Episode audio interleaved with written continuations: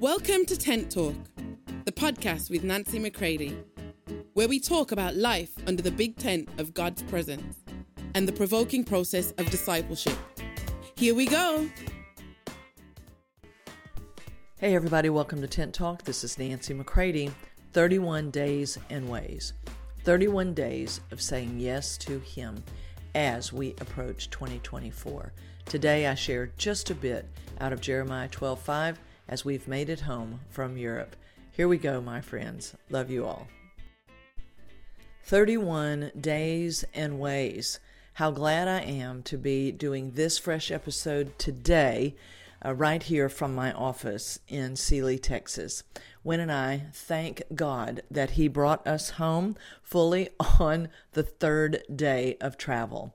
So we are so glad for that. Thank you for any of you that uh, prayed for us, and we have made it home safe and sound. And oh, we are so glad to be back here and continuing to say yes to the Father as we continue to uh, walk towards 2024.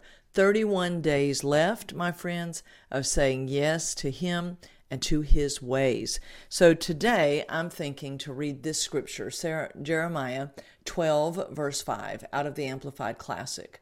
It says, But the Lord rebukes Jeremiah's impatience, saying, If you have raced with men on foot, and they have tired you out, then how can you compete with horses? And if you take to flight in a land of peace, where you feel secure, then what will you do when you tread the tangled maze of jungle haunted by lions in the swelling and flooding of the Jordan? Now, I'm certainly not here to say that I'm about to do an entire theological treatise uh, on this scripture. I'm just going to take it at face value right now and say, my friends, we have to say yes to his preparation today for what's coming. We go through where we are today. Now, I've said this before, I'm going to say it again.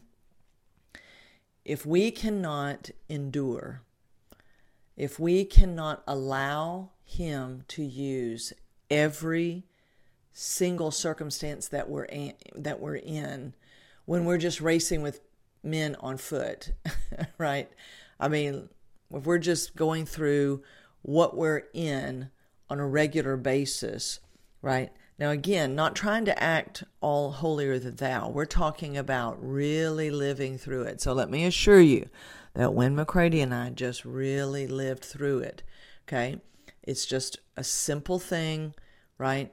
It is not the worst thing that can happen. So we're not trying to put it in that category because that's what it says is look, you're just walking with people, right? You're just in the regular race of, of with people. And yet, if that completely takes you out, right, then what are you going to do in the day when you're racing against horses? Like, I don't know about y'all, but I'm not going to win a race against a horse, okay? Only if I'm riding the horse, right?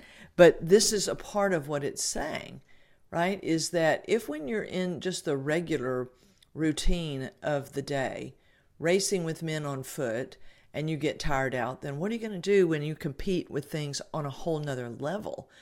And if you run when you're in times of peace and security, what are you going to do when things really heat up? So again, I'm not saying that I'm I'm doing this um, theological treatise on this. I'm, I'm just taking it at face value. Jeremiah 12:5. Are we going to say yes to the Lord when we're racing with men? Uh, are we going to say yes when we're competing with horses?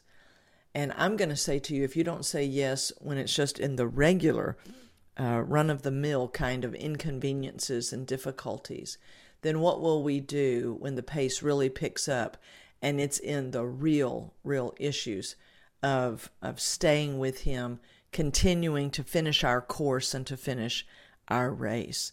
So, as I am in reentry mode here uh, at the at our home, uh, picking up Caitlin and Bo later on today, having appointments today, continuing on, right? Because how else will that be um, accomplished inside of me? How else will that be accomplished inside of you? how else will you be able to know? Can I really just continue to put one foot in front of the other? Um, you know, of course, we've gotten rest. We we got home about 1 a.m. Central Standard Time, right? We went straight to bed. We got a full eight hours or so, and then and then we're continuing on. Of course, we rescheduled some things, and of course, there are some things you just can't, right? You just need to just continue on and and watch what the Lord is able to do. So again, that's with wisdom. We're not trying to be superwoman, superman. No, we're out of all of those things. We're just in uh, that place of saying yes to Him at entirely new depths.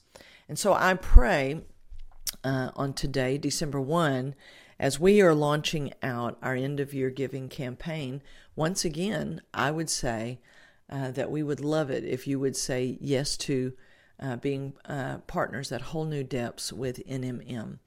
And we are so glad for those who have and who did on Giving Tuesday, who sowed into us at greater amounts, at greater um, uh, trust levels.